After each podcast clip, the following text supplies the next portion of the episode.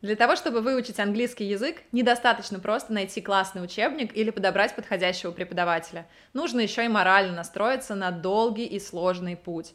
В какой-то момент вам захочется бросить. Мотивация будет прыгать. В какие-то моменты вам захочется сворачивать горы и делать все вообще возможное на английском языке, а в какой-то момент будет сложно себя и на урок привести.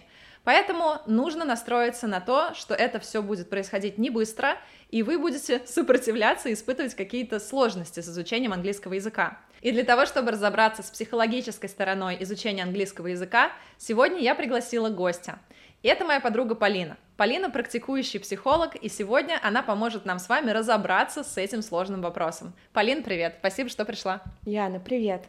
Спасибо тебе большое, что позвала на этот подкаст. И мне кажется, что тема, которую мы сегодня затронем, будет полезна не только тем, кто изучает иностранный язык, но и любому человеку, потому что каждый сталкивался в своей жизни с тем, что ему приходилось изучать что-то новое. Поэтому давайте будем разбирать эту тему подробнее. Привет! Это подкаст How I Met My Teacher, и я его ведущая Яна Лаврентьева. Сколько нужно времени, чтобы выучить английский? Можно ли сделать это самостоятельно? Какой вариант выбрать, британский или американский? И правда ли можно учиться по сериалам? На эти и другие вопросы мы с моими гостями отвечаем в подкасте How I Met My Teacher. Подпишись, чтобы не пропустить вдохновляющие истории и советы по изучению английского языка. Выпуски каждую неделю. Перед записью этого подкаста я собрала свои вопросы к психологу, которые меня как учителя волнуют, о том, как я могу помочь моим студентам изучать английский проще и легче. И также я просила своих подписчиков в Телеграме, в запрещенной соцсети Инстаграм. И я очень благодарю вас за ваши вопросы, потому что сегодня мы как раз будем на них отвечать. Надеюсь, вам будет интересно, и вы услышите именно ответ на ваш вопрос. Вопросы от подписчиков мы разделили на категории, чтобы нам было проще и логичнее выстроить этот выпуск. Я буду задавать вопросы, Полина будет на них отвечать, и иногда я буду давать свое экспертное педагогическое мнение. Формат будет такого диалога, я надеюсь, что вам будет интересно и, конечно же, полезно. Итак, поехали! Первый блок у нас, конечно же, про мотивацию. Полин, как смириться с тем, что быстро выучить английский язык не получится? Хочется вначале сказать просто, просто взять и смириться на самом деле. Не надо здесь придумывать велосипед. Но если начать отвечать на этот вопрос подробнее, то мне кажется, мы живем время, когда любой человек, любой эксперт, когда любой человек эксперт, и он предлагает какие-то быстрые таблетки э, по решению любого вопроса. Волшебные, я бы даже сказала за одну сессию я решу все твои проблемы. Да. Пройди мой курс, и ты заработаешь миллион. Выучи английский за 30 дней, выучи тысячу слов за час. Да, и на самом деле наш мозг, он в целом ищет легкие пути, и поэтому для него это вау, это же классно, надо этим воспользоваться. Но давайте мы вспомним, что любой процесс обучения, который был в нашей жизни, он никогда не был быстрым. Мы не быстро, не сразу побежали и начали ходить. Мы очень долго учимся говорить. Мы учимся читать всю начальную школу. Мы там изучаем скорость речи. Поэтому... В профессии долго развиваешься. Ты не вот себе начал чем-то заниматься и сразу стал профессионалом. Да, просто мне кажется, что когда человек взрослый, и он уже обучился основным навыкам, он забывает о том, что процесс обучения долгий. И он хочет быстрых решений, но их на самом деле не будет. Поэтому как смириться — ну, смириться, что это долгий путь, и просто быть внимательным к себе. Наверное, я бы так ответила на этот вопрос. То есть, а, как смириться? Просто смириться, вспомнить свои прошлые опыты обучения чему-то да. и понять, что ничего в этом мире так быстро и легко не делается. Да, сто процентов так. Следующий тогда вопрос. Процесс долгий, Угу. Мы понимаем, что нам английский нужно будет учить, если с нуля, то вообще лет пять точно. Мы приняли этот факт. Да, это долго. Но как на протяжении всего пути не терять мотивацию? Знаешь, наверное, для того, чтобы ответить на этот вопрос, мне хочется немножечко рассказать такой с психологической точки зрения. Я тебя для за чего... этим сюда и позвала. Да, для... как вообще работает мотивация и как правильно себя замотивировать, потому что просто подумать о тех плюшках, которые мы получим, иногда бывает недостаточно. Ну да, мы можем подумать о том, что, блин, так классно, что мы выучим язык, мы сможем смотреть сериалы и кино на английском. Блин, так классно, мы будем ездить в путешествиях и разговаривать с иностранцами и понимать их. Для работы, может быть, кому-то нужно переехать за границу, если нужно. Да, но вот как бы одной такой фразы через голову ее недостаточно. Mm-hmm. Было бы классно, чтобы человек, когда задумывается о том, что себя нужно замотивировать, он должен прям хорошенечко помечтать а какая будет его жизнь, когда он выучит английский язык. Прям не торопиться и прям посмаковать этот процесс. И там может скрыться что-то очень интересное, что помимо технических навыков говорения и свободного владения языком, у человека будет свобода в самовыражении, он будет проще знакомиться там с незнакомыми людьми, что, не знаю, его окружение станет шире, там может быть у каждого что-то свое. Просто нужно прям помечтать, а какой это твой день, когда ты изучаешь, когда ты уже знаешь английский язык. Может быть, а, ты на пробежке слушаешь какой-то подкаст на английском, приходишь домой, там смотришь ролики тоже на английском, ты по работе... Там целуешь свою американскую жену. Так, не настолько сильно. Ну, я про то, что прям посмаковать, и не только в вещественных как бы доказательствах, но и по ощущениям, потому что может оказаться, что английский вам нужен, ну, не только для того, чтобы сериалы изучать, а может быть, вы хотите приходить на какие-то спикинг-клабы и разговаривать с незнакомыми людьми и расширять свой круг общения. И английский — это просто один из инструментов, который поможет вам именно популярное слово проявляться, но по факту спокойнее и открытие, открытие говорить о своем мнении. То есть, а, если ты, например, хочешь выучить английский, когда я спрашиваю, например, своих учеников, зачем тебе английский, он мне отвечает, ну, я хочу для себя, я бы хотел смотреть кино в, оригинале и понимать мемы, то есть вот такой английский для себя. Значит, за, э, за этим что-то другое стоит, правильно? Да. То ну... есть, на самом деле, он не факт, что сериалы хочет смотреть. Да. А, а как тогда понять, что ты хочешь? Вот, например, а, мне кажется, что многие не совсем понимают именно, что для чего им. Если это не какая-то конкретная цель, типа я хочу устроиться на работу, например, здесь цель максимально понятна. А вот когда ты вроде хочешь выучить английский для себя, да, чтобы смотреть сериалы, как понять, для чего он действительно тебе нужен? Знаешь, мне кажется, здесь нет однозначного ответа, и единственный пример, который я могу показать, это свой пример, и, может быть, на этом будет проще. Я очень долго изучала английский язык, пока я взяла паузу, и это тоже спойлер нормально. И в свое время я, когда начала изучать английский язык, я поняла, что мне это нужно не для сериалов. Сериалы это прикольно смотреть, а мемы понимать прикольно. Но основная моя цель, что у меня две родные сестры живут за границей, и их мужья разговаривают на иностранном языке. И мне очень хотелось быть ближе к их семье. То есть по факту знание языка помогало мне типа сокращать это расстояние, которое есть физическое между типа мной и моими сестрами, как раз-таки за счет того, что я бы могла общаться не только с ними по скайпу, но и с их мужьями. Тем угу. самым я бы чувствовала вот эту вот целостность семьи. Угу. Вот. То есть, и... а, а сериалы и мемы это такие дополнительные плюшки, которые есть. Да. Угу. И когда я вот понимаю, что вау, у меня же есть возможность, даже если я не поеду, а вот я позвоню, могу что-то спросить не у сестры, а у ее мужа, там подготовить какой-то подарок, вот это действительно вызывает во мне мотивацию, что у них сейчас родились племянники, и я их тетя, и я могу с ними тоже разговаривать, чтобы они меня uh-huh. понимали. И я, когда начинаю об этом думать, знаете, это как будто бы по ощущениям такая волна вас накрывает, и вы такие прям нам это, типа, мне так этого хочется. Прямо загораешься, да? Да. Угу.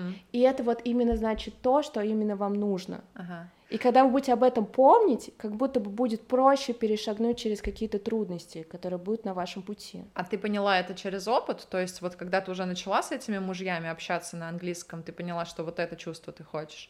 Как вот, как, как ты поняла, что это именно та самая цель? Я это поняла как раз-таки в какой-то момент спада своего желания учиться, когда я поняла, что я, блин, больше не хочу посещать. И я такая села и честно с собой поговорила, в чем причина. Типа, а для чего мне это нужно? Вот эти паузы, которые иногда возникают в нашей жизни, они нам как раз-таки нужны для того, чтобы осмотреться вообще, а где мы и куда мы идем. Паузы ты имеешь в виду, когда ты бросила заниматься английским? Да, или когда у тебя нет мотивации, ты делаешь даже не через надо, а ты просто останавливаешься, типа, а что вообще сейчас происходит, почему mm-hmm. я не хочу? И в этот момент я такая поняла, что моя цель по изучению языка на тот момент была это про путешествие, как раз начались трудности с путешествием за границу, и моя мотивация пропала. Я думаю, mm-hmm. зачем мне это делать? И я такая, о, а есть ли какая-то другая мотивация, которая меня правда бы заряжала? То есть ты села и подумала? Да. По факту. Так тоже можно.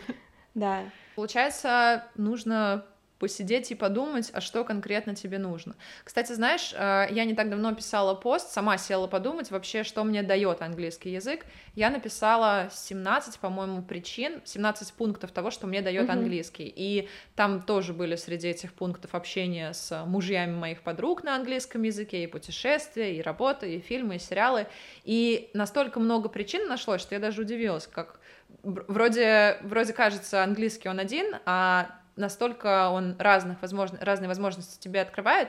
И здесь мне кажется, что если ты не знаешь конкретно, зачем тебе, нужно сесть и написать 10 причин, 20 причин. И пока ты их пытаешься выписать, придумать такой, сначала, да, ты такой, смотреть, смотреть кино, например, или найти, возможно, работу за границей.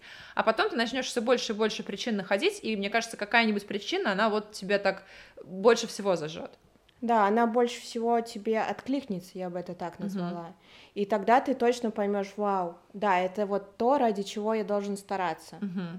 Потому что любое обучение это процесс, как ты уже и сказала, он долгий, и он нифига не трудный. Ой, он нифига не легкий, да. Он, да, нифига не легкий. И поэтому, как бы, когда ты знаешь, куда ты идешь, ты понимаешь, для чего ты это делаешь. То есть, ребят, чтобы не терять мотивацию к изучению языка, нужно знать вообще, зачем ты это все делаешь, для чего ты хочешь этот английский выучить. Но здесь второй вопрос возникает. Я поняла, что я хочу выучить английский язык для того, да, чтобы общаться с мужьями моих сестер или чтобы самой выйти замуж или работу найти. Но процесс-то от этого легче не становится. То есть я начинаю заниматься, я знаю, зачем я это делаю, но вдруг у меня какая-то неделя неудачная, меня все достало, у меня ничего не получается. А у меня учеников, я вижу это, когда мотивация бывает, да, на пике, когда я делаю, и, и на уроки хожу, и домашку делаю, и что-то дополнительное смотрю или читаю. А в какие-то моменты он просто с трудом доходит до урока или не приходит на урок, и эта мотивация у него упала.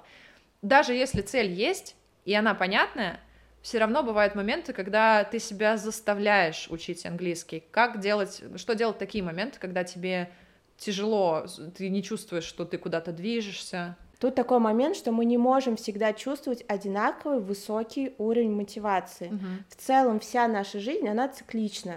У нас а, сменяются времена года друг на друга.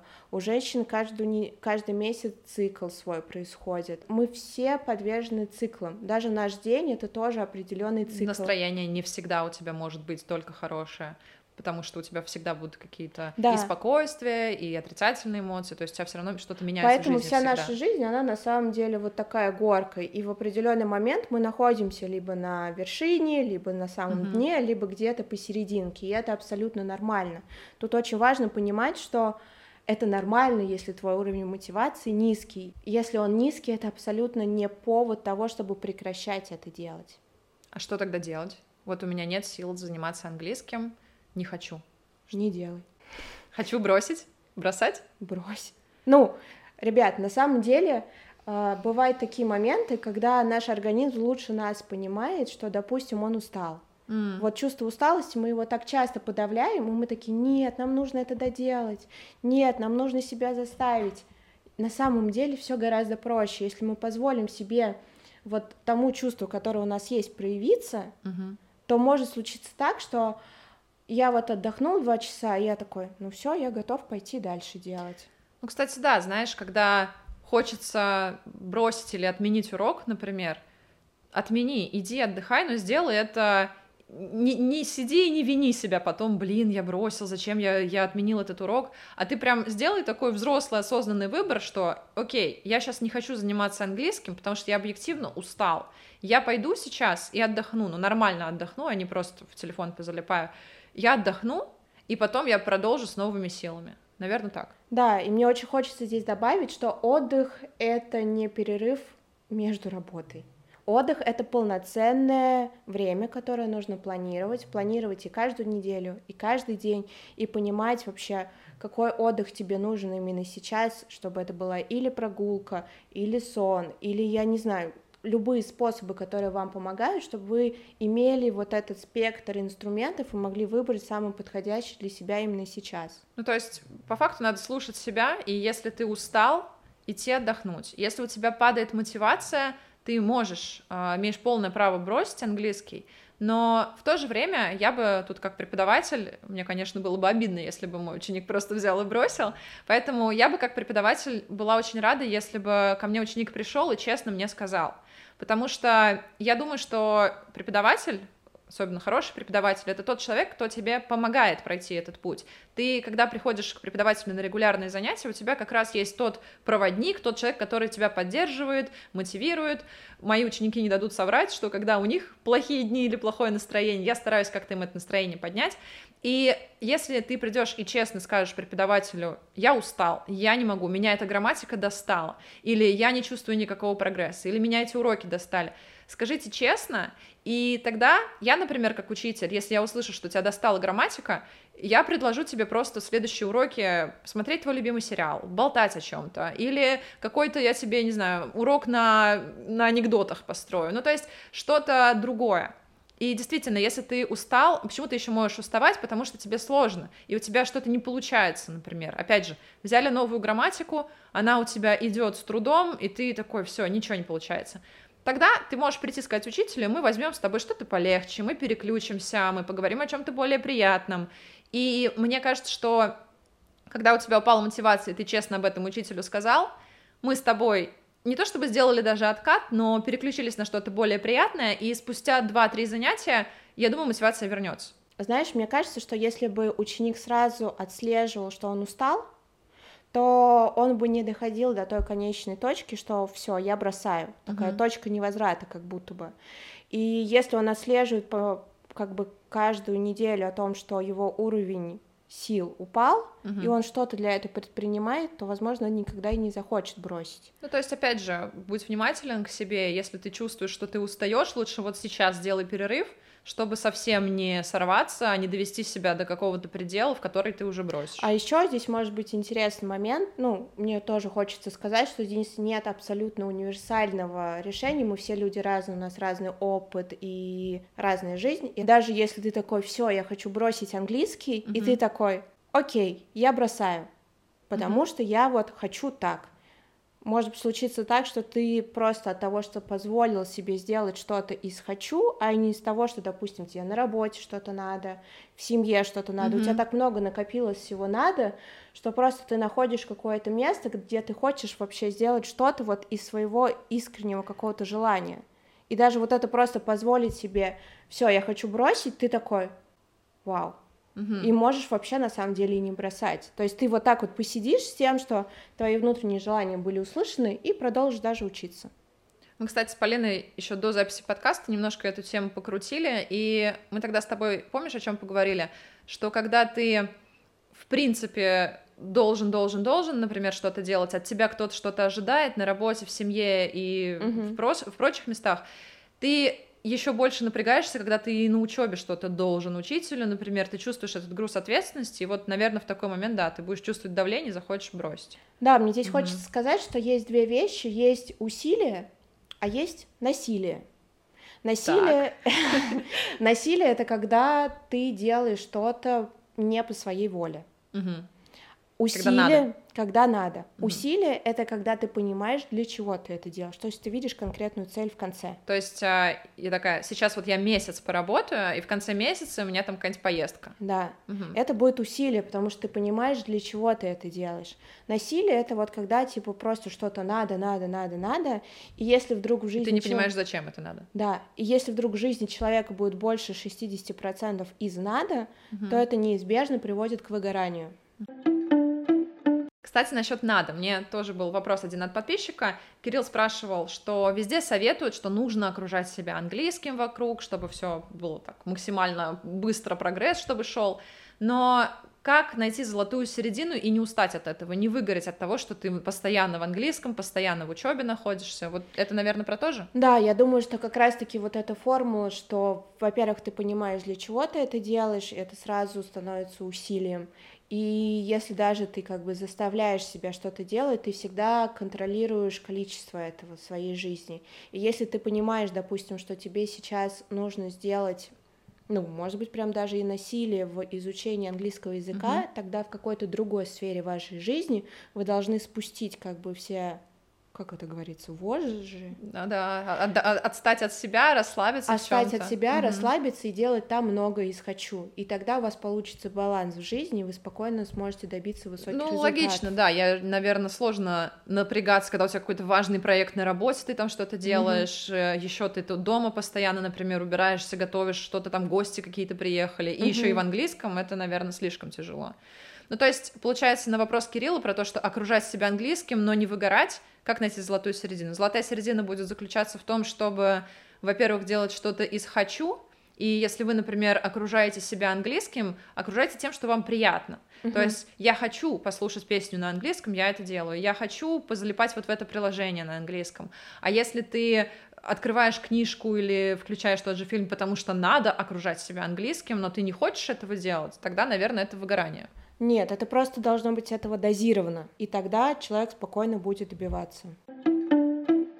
Еще пришло несколько интересных вопросов, в которых было написано слово «стыдно». И это такая интересная тоже тема, давай про нее поговорим. Угу. Как перестать испытывать стыд, когда ты не занимаешься английским? Вот опять же, окружали мы себя английским со всех сторон, или так надо делать, но я этого не делаю, и мне стыдно. Что делать? На самом деле стыд — это то качество, которое помогает нам подсветить что-то в себе, что мы не можем в себе принять. Это есть... та теневая сторона, это то, что, каким мы себе не позволяем быть. Так, Полин, объясни, пожалуйста, еще раз. Что такое теневая сторона? Что значит?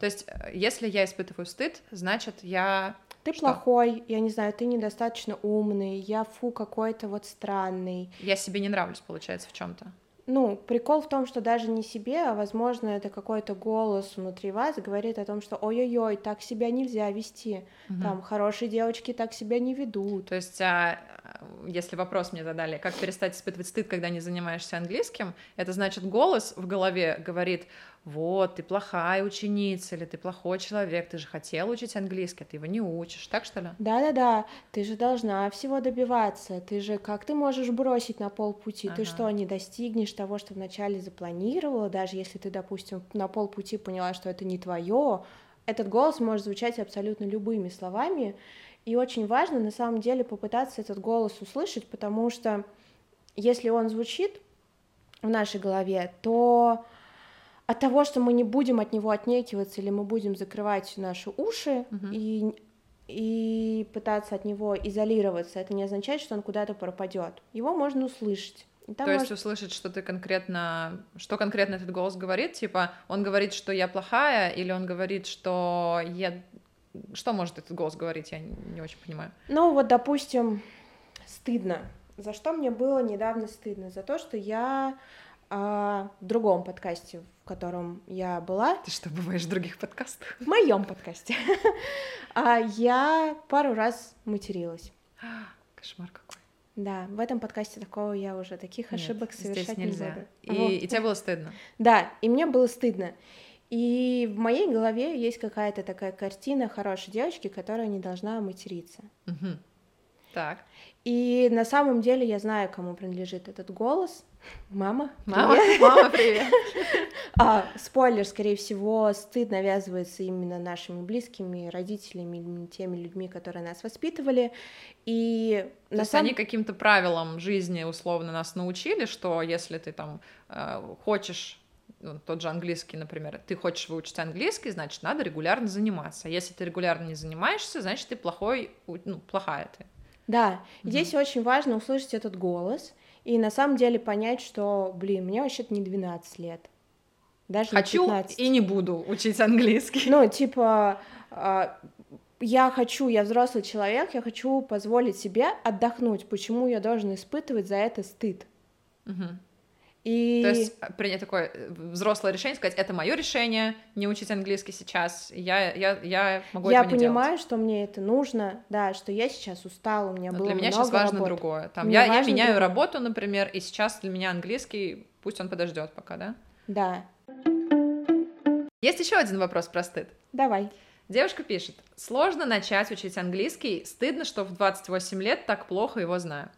Как эту ситуацию разобрать? Это тоже про стыд, тоже про какие-то ожидания и голоса в голове? В том числе, но мне кажется, здесь нужно смотреть а, на уровень мотивации. Возможно, человеку не так важно попасть вот в то будущее, которое мы в начале подкаста моделировали, типа куда мы хотим Типа, попасть. может, тебе и не нужен Ну, английский? типа, мне сложно начать, не начинай. Слушай, ну получается, если такая мысль есть, значит, где-то в глубине души ты хочешь выучить английский.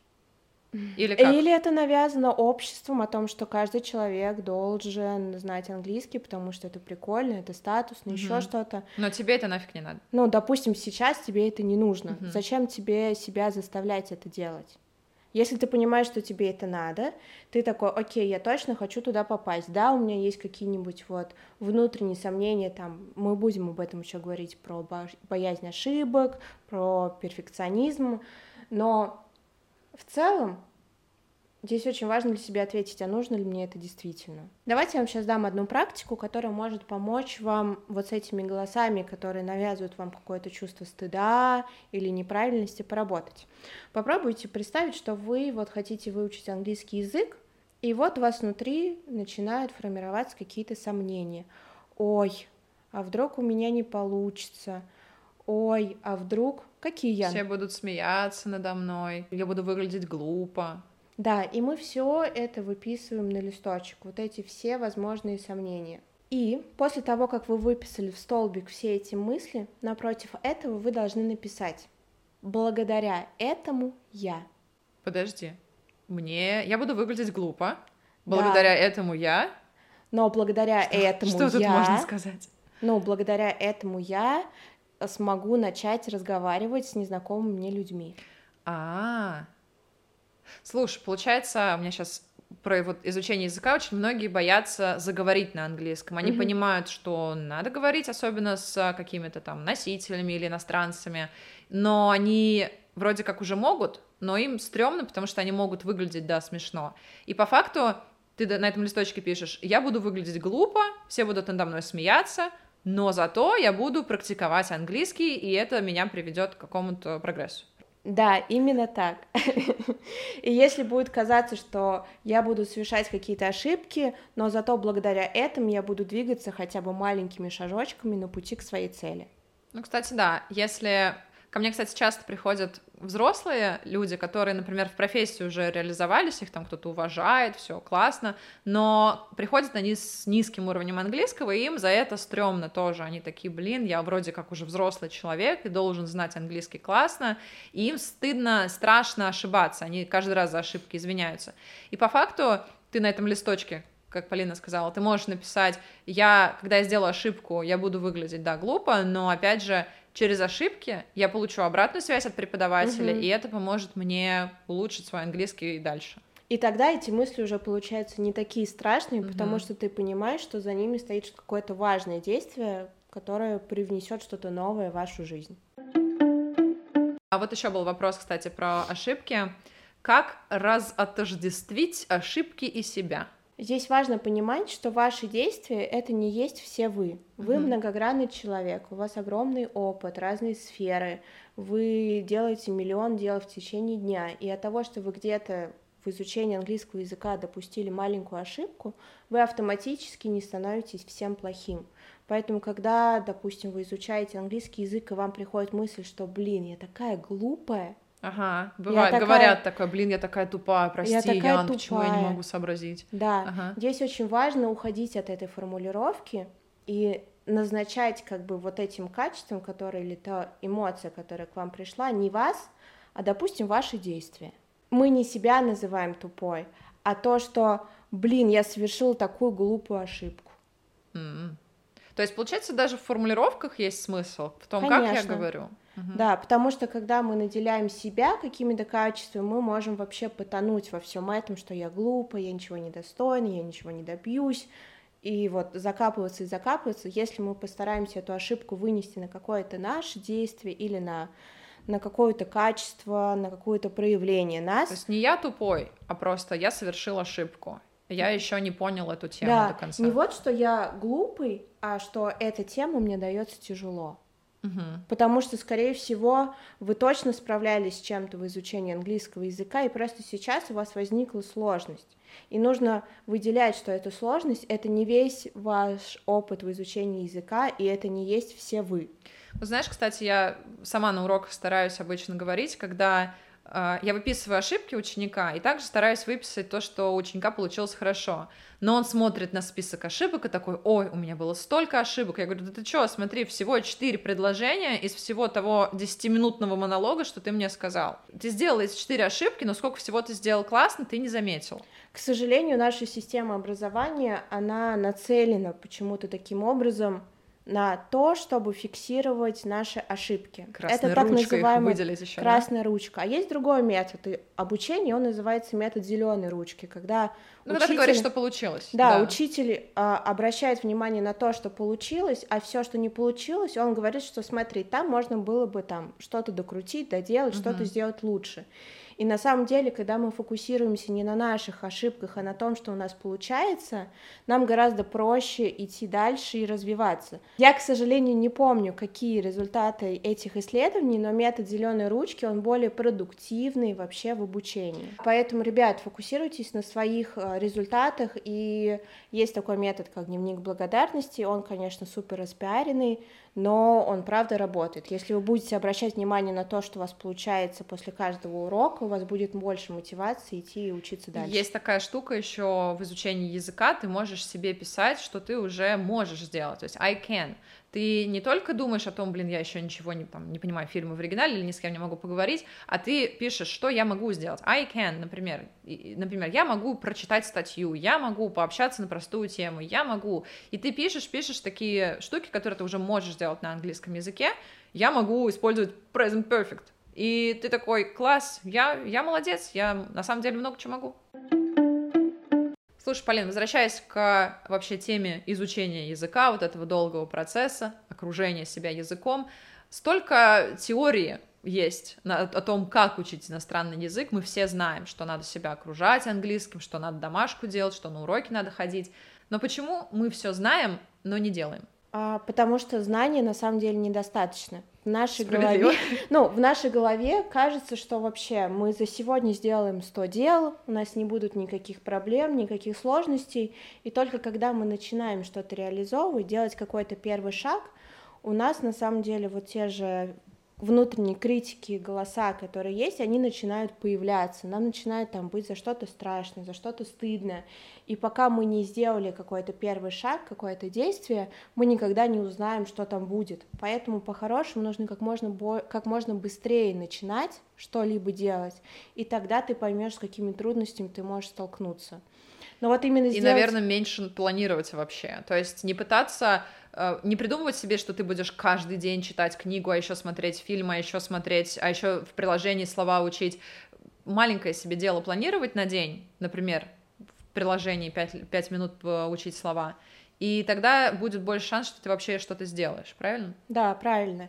И тут хочется добавить еще одну мысль, что сделать первый шаг его сложнее всего на самом деле. Это как, знаете, не может мячик покатиться, если на него не добавить какой-то импульс ему не дать. Ну да. И здесь классно не бояться просить помощь, искать единомышленников, а, окружать себя людьми, которые могут тебя поддержать в этих вопросах, потому что вот первый шаг, он самый сложный, и нужно себе подстелить какую-то соломку для того, чтобы точно его совершить, и дальше, и дальше будет проще. То есть я знаю, что нужно делать, условно, я знаю, что нужно делать домашку по э, каждый день или в приложение по 15 минут заходить в день, но если я не сделал хотя бы одного дня, мне сложно и на второй, и на третий день зайти. И получается, если у меня есть единомышленники, например, ты учишь английский в группе, mm-hmm. значит, ты видишь, что кто-то еще это делает, или да. кто-то еще этого не делает. Ну и вы по факту вме... находитесь на одной стороне и помогаете друг другу добиться того результата, к которому вы идете. Начни с первого шага, начни хотя бы с чего-нибудь, и ты поймешь, сколько вообще у тебя сил есть на то, чтобы делать все остальное. А если у тебя и сил даже подступиться нет, находи единомышленников, общайся с ними и пытайтесь вместе что-то сделать. Угу. Как преодолеть чувство неудовлетворенности своим прогрессом при изучении английского? Я отвечу на этот вопрос коротко. Не надо преодолевать это чувство. Примите чувство неудовлетворенности. Хорошо. Примите это, это легко сказать, а как сделать? Прими это как факт. Все, у меня не получается. Да, у меня не получилось. Да, я сейчас делал там недостаточно хорошо. Просто да. это надо принять, это не надо преодолевать это чувство. Мы не можем преодолеть никакое чувство. Когда мы начинаем преодолевать что-то, мы ему сопротивляемся, мы тратим так много сил. Его А-а-а. нужно просто принять как данность, что вот есть чувство недоудовлетворенности и просто принять, да, я был, не знаю, плох, да назовите себя даже так, да, я там мог сделать что-то лучше. Но когда вы это примете и увидите, вы поймете, что это ваш путь, и это ваша скорость. Ну, значит ли это, что я такой, окей, у меня плохой прогресс, не, я недоволен своим прогрессом, значит ли это, что в этой точке нужно как-то по-другому спланировать будущее свое? То есть я недоволен, у меня недостаточно хороший прогресс, значит, я буду еще больше учить английский. Но это уже каким-то насилием пахнет, про которое мы до этого говорили. Мне здесь очень хочется снизить какой-то уровень ожиданий у человека и понять, что мы живые люди, мы не роботы, мы не нейросети, которые могут сгенерировать все что угодно за две секунды. У нас есть другая жизнь, у нас в дне 24 часа, у нас есть куча дел, которые мы делаем, и есть другие люди, которые тоже живут свою жизнь, а есть еще обстоятельства. Здесь, наверное, еще вопрос вообще про гонку. А а зачем? Что значит, да, недоволен своим прогрессом, значит, человек куда-то торопится. Или просто получается, что если он куда-то... Тор... Либо он торопится куда-то, либо это перфекционизм говорит. Да, То, что мы можем... я мог бы сейчас уже хорошо, а я не делаю хорошо. Так что ли? Там может быть и перфекционизм, и какие-то ожидания, и сравнение себя с кем-то, и непризнание своей неидеальности. То есть, да. по факту, я недовольна своим прогрессом, нужно это принять, сказать, да, у меня не самый быстрый прогресс. И сегодня день такой, и период моей жизни такой, но это абсолютно не означает, что такая скорость изучения языка будет у меня всегда и всю жизнь. Это сейчас такой период, и он когда-то закончится. А еще как преподаватель могу сказать, что вам может казаться, что это так. То есть, на самом деле, вы, опять же, как мы говорили про красную зеленую ручку, что, возможно, вы видите только свои ошибки, вы видите только медленный прогресс по какому-то конкретному критерию, например, ваша грамматика медленно развивается, а по факту вы не видите, что у вас уже много новых слов в речи появилось, или вы стали легче слышать. Попробуйте, наверное, еще подумать о том, что у вас получается, потому что, скорее всего, не все так плохо. Затронули тему перфекционизма, был еще вопрос, как справиться с перфекционизмом. Если я не говорю классно на английском, я буду молчать. Или я, пока у меня не будет C1, я не пойду искать работу. Вот как с таким справиться?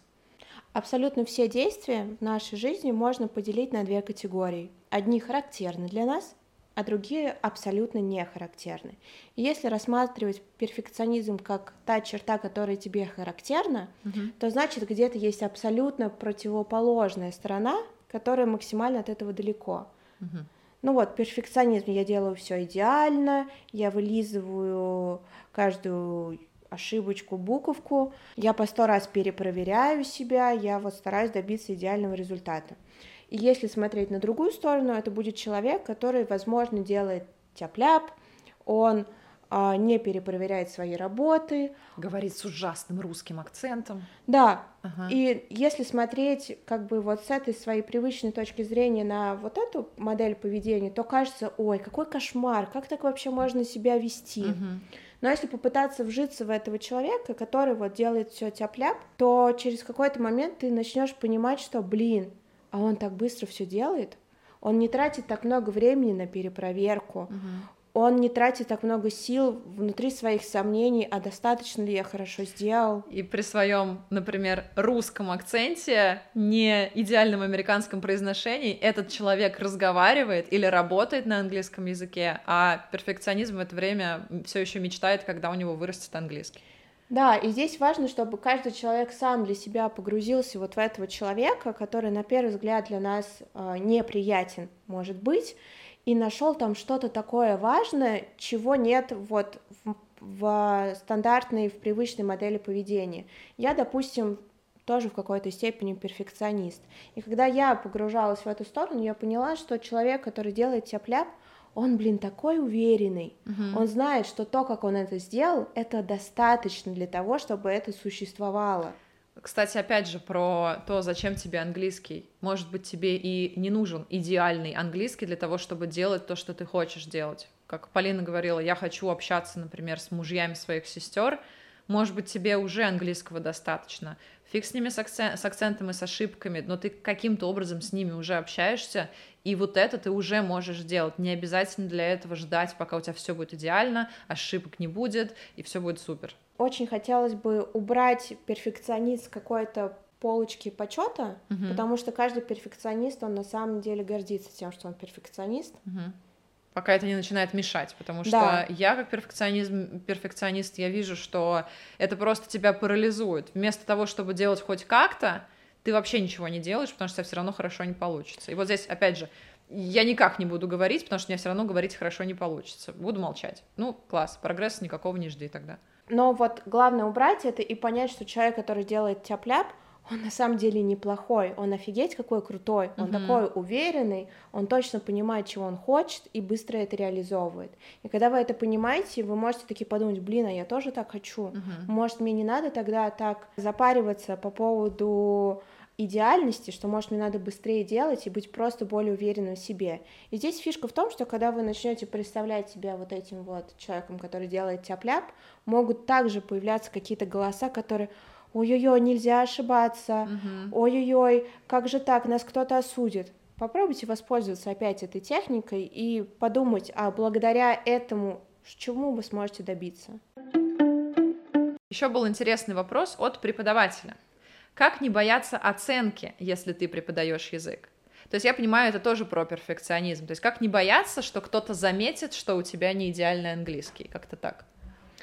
Да, наверное. Ну, там может быть много разных э, подводных камней, и это в том числе. Но мне хочется здесь добавить, что человек, который преподаватель, он не бог, он человек. Он также может ошибаться, у него также могут быть трудности. И мне хочется здесь добавить, что для ученика это на самом деле в психологии то же самое, когда ко мне приходят клиенты, и они видят, что я тоже могу выражать какие-то эмоции, что я тоже могу переживать, что я могу злиться, но я все равно как бы справляюсь со всем этим, они понимают, что то, что они чувствуют, это нормально. Uh-huh. И если вдруг учитель э, будет спокойно реагировать на свои ошибки, то есть он их, во-первых, в любом случае, скорее всего, делает в бывает, той или иной конечно, степени. И если он с ними справляется, ученик будет смотреть на своего учителя и говорить: Вау, вот это да. Он ошибается, а все равно идет дальше. Пусть тебя оценят, скажут, а ты вообще-то вот здесь неправильно что-то сделал. И ты просто из такой уверенности в себе, из силы ответишь, да, окей, я сделал ошибку, я ее признаю, сейчас поправим, идем дальше. Да, потому что не бояться оценки, надо понять тогда, а что вот в этой оценке есть для тебя хорошего, сильного. А это именно то, что ты показываешь ученикам пример того, как с этим справляться. А если тебя коллеги оценивают? Ты боишься, например, что тебя коллеги оценят, что у тебя недостаточно хороший английский? Здесь тогда я бы занялась вопросом вообще внутренней уверенности, угу. потому что если человека раскачивает оценка коллег, то здесь не хватает какого-то внутреннего стержня. Очень классно вообще повыписывать себе, а что такого классного во мне есть, как в специалисте. И опять же, у нас был вопрос про то, как не отождествлять себя с ошибками ну, сделал ты одну ошибку, угу. ничего страшного, это не значит, что ты в целом плохой человек, да, ты просто сделал ошибку, со всеми бывает. И здесь еще, когда человек говорит, что ты плохой, это абсолютно бывает э, без э, причинно. Возможно, человек вам завидует, и для того, чтобы на вашем фоне быть хоть как-то тоже наравне, он вас немножечко принижает. Не забывайте об этом. Кстати, это, мне кажется, еще подходит к тем, кто боится, что над ним будут смеяться, что он говорит по-английски. Возможно, вы боитесь, что над вами будут смеяться те, кто английский вообще и не знает. И mm-hmm. они просто будут смеяться, чтобы показать, вот, ты плохо знаешь английский, хотя на самом деле они сами хотят этот английский выучить и просто вам завидуют. да. Полина, почему я не могу делать домашку? Возможно, домашка находится в категории «надо», и, угу. как мы уже говорили, если очень много надо, то ищется ахиллесова пята, где можно скинуть, поэтому не хочется делать домашку. Возможно, есть какой-то негативный опыт, э, когда ты учился в школе, и ты сталкивался с тем, что, там, не знаю, тебя все время находили какие-то ошибки, и ты боишься ошибки. Или домашка была скучная. Да, или ты боишься совершить ошибки, поэтому легче вообще не сделать домашку, нет домашки, нет ошибок. Здесь нужно смотреть, э, какая именно причина у тебя. Как, как ее понять? Для того, чтобы понять причину, представь, вот есть ты, есть твоя домашка, и ты ее сидишь и делаешь и ты ее отсидишь, допустим, пишешь homework. Представить, часов. но не делать. Нет, пока просто, просто хотя бы представить. Представить, как вы выписываете эти буквы, как, на какой тетрадке вы пишете, как вы делаете какие-то задания, и посмотреть, что же там начинает скрываться. Возможно, вы поймете, что блин, та тема, которая сейчас изучается, она такая сложная, я не я хочу... Я просто ее не понял, и поэтому я не хочу даже садиться за домашку, потому что мне будет сложно. Да, возможно, ты начнешь делать домашку, ну, представлять и такой думать, блин, вот бы я сейчас полежал, я так устал. Тогда понятно, почему ты не хочешь делать домашку. А может быть, ты хоть ты сделаешь домашку, и ты даже боишься того, что человек тебя похвалит. Такое тоже бывает, что вау, меня заметят, меня будут ставить в пример, я там буду каким-то примером для подражания, люди тоже этого боятся. Здесь у каждого будет свой ответ. Странно, что можно бояться каких-то приятных вещей. Еще как учитель хочу сказать, что одна из причин, почему вы можете не хотеть делать домашку, это потому что она вам не нравится, потому что вам она неинтересна. И в таком случае, если вы понимаете, что вам вы, в принципе, не против что-то поучить, но вот конкретно эти задания вас бесят, вам не нравятся, в такие моменты обязательно напишите своему преподавателю, скажите своему преподавателю, можно мы что-то другое с этим сделаем, можно какую-то другую домашку мне. Меня бесит раскрывать скобочки. Например, если мы хотим с вами отработать грамматику, эту же самую нелюбимую нами, я могу вам дать задание на раскрытие скобочек, и оно вас будет пугать, вы не будете хотеть его делать. А могу попросить вас какую-то историю мне рассказать про свою жизнь или пересказать любимый фильм. Это все тоже можно сделать в той же самой грамматике. То есть нет такого, что если это грамматика, то это скучно и неприятно. Нет, почему? Просто скажите своему преподавателю об этом, и я уверена, что если он человек творческий и профессиональный, он найдет способ сделать так, чтобы вам домашка понравилась. Но, кстати, знаешь, я еще слышала от учеников, что бывает такое, когда учитель для них, ну, очень классные домашки готовит, а они все равно не делают их, и вот за это им опять бывает стыдно, и они такие, блин, я не сделал, учитель так старался, а я не сделал. Ну, я говорю, здесь может быть негативный опыт вообще с домашками, что в школе все время ругались за домашки, за ошибки, что сложно сделать. А иногда бывает так, что человек, ну, ему не нужно делать домашки. Он понимает, что то, к чему он хочет прийти в своем изучении, он не стремится до, дойти до этого быстро. Сто процентов. Я как преподаватель могу сказать, что домашки, они зачем?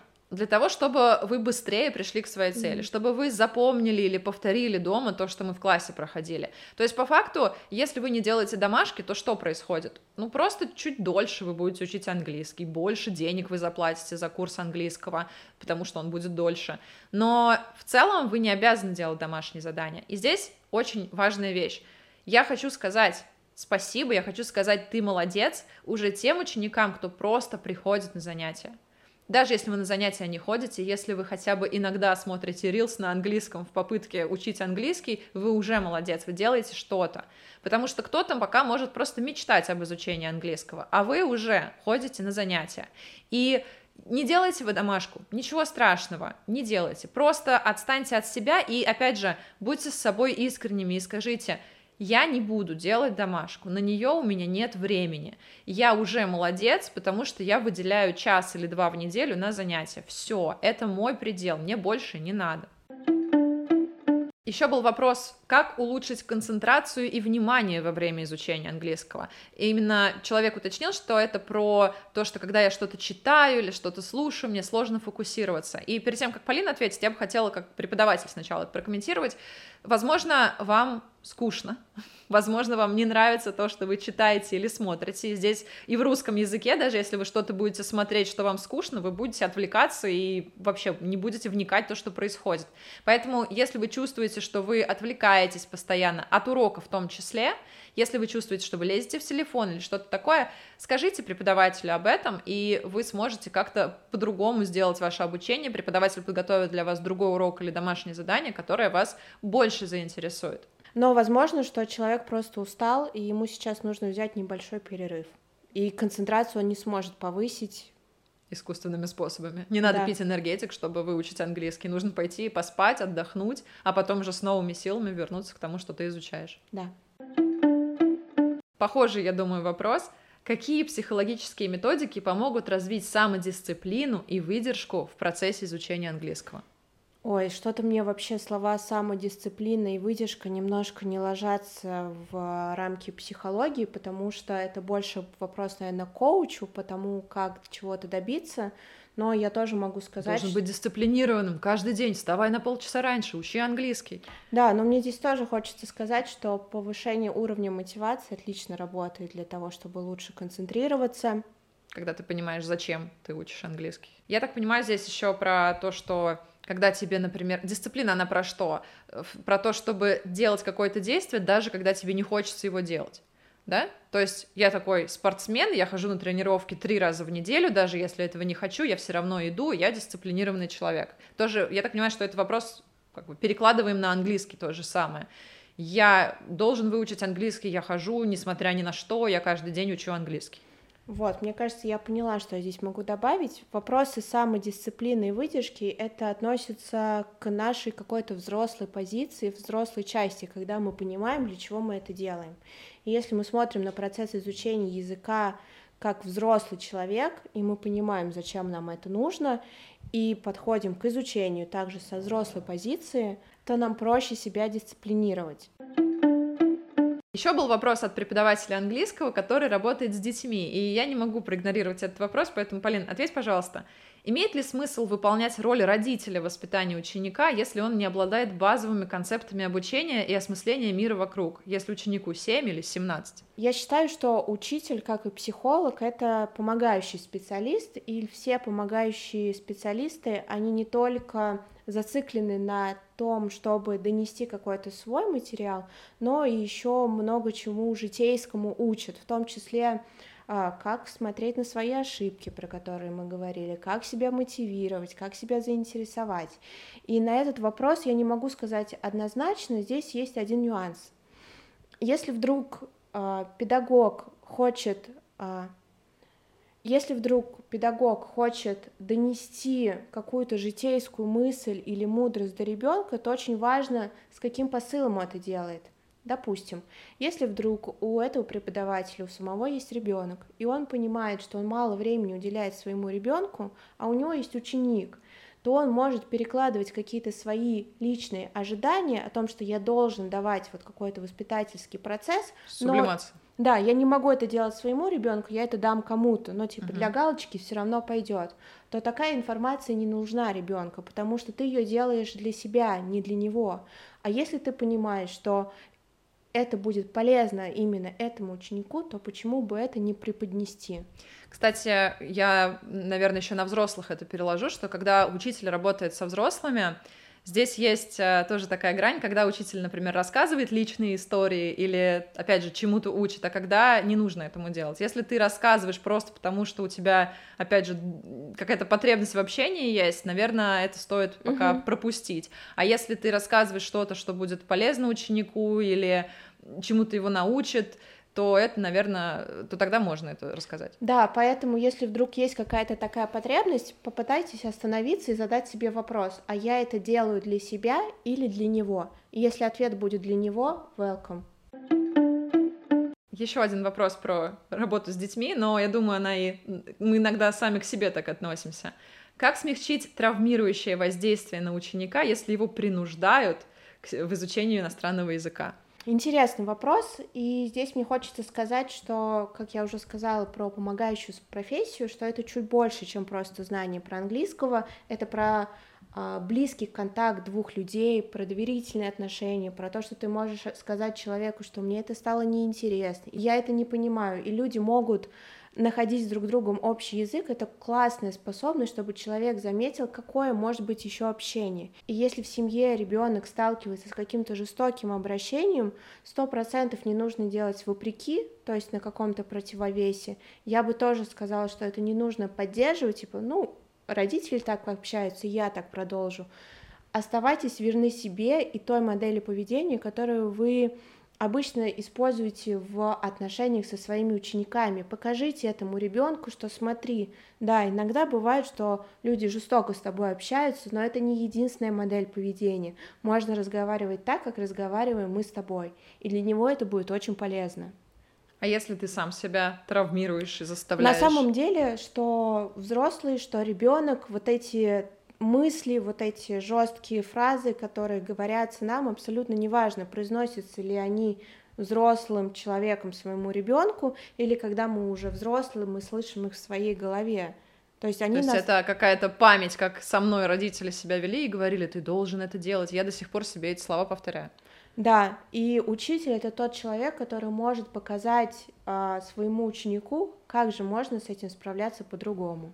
Лично у меня вот был такой же опыт в изучении английского языка, я очень боялась делать ошибки, что мне будет не получаться, и мой учитель спокойно на это обращал внимание. Он говорил, не сделала домашку, ничего страшного, на этом конец света не случился. И для меня это было так удивительно и так ново, и, за... и я за это очень ему благодарна. Спасибо, Полина, что про это рассказала, потому что я тоже считаю, что одна из вообще ролей учителей, когда вы выбираете себе преподавателя, с кем учить иностранный язык, очень важно, чтобы вам было с ним комфортно, и чтобы вы не испытывали этот стресс постоянно, потому что, в принципе, учеба, ошибки, новая грамматика — это и так стресс для вас, и если с, вами еще, с вами еще и человек, который вас стыдит, например, за невыполненные домашние задания, или который просто от вас чего-то требует невозможного, возможно, это не ваш преподаватель, если вы чувствуете, что вам некомфортно. А вот если человек вас поддерживает, если вы можете ему честно сказать, что вам что-то не нравится, значит, вам с этим человеком по пути. Походу, получился очень долгий выпуск, но я надеюсь, что вам, дорогие слушатели, было интересно и полезно послушать мнение психолога на процесс обучения я надеюсь, что мы ответили на все вопросы, которые вас волновали, но если у вас что-то осталось или мы какой-то вопрос упустили, я думаю, что мы можем пригласить Полину еще раз. С удовольствием еще раз приду. Если вам понравилась моя сегодняшняя гостья, обязательно заходите в описание к этому эпизоду, я оставлю там все ссылки на Полинины соцсети. Ну а на этом мы закончим этот выпуск. Полин, спасибо тебе еще раз большое, что пришла. Вам спасибо, что послушали. Это был подкаст How I Met My Teacher. Пока. Bye-bye. Thank you.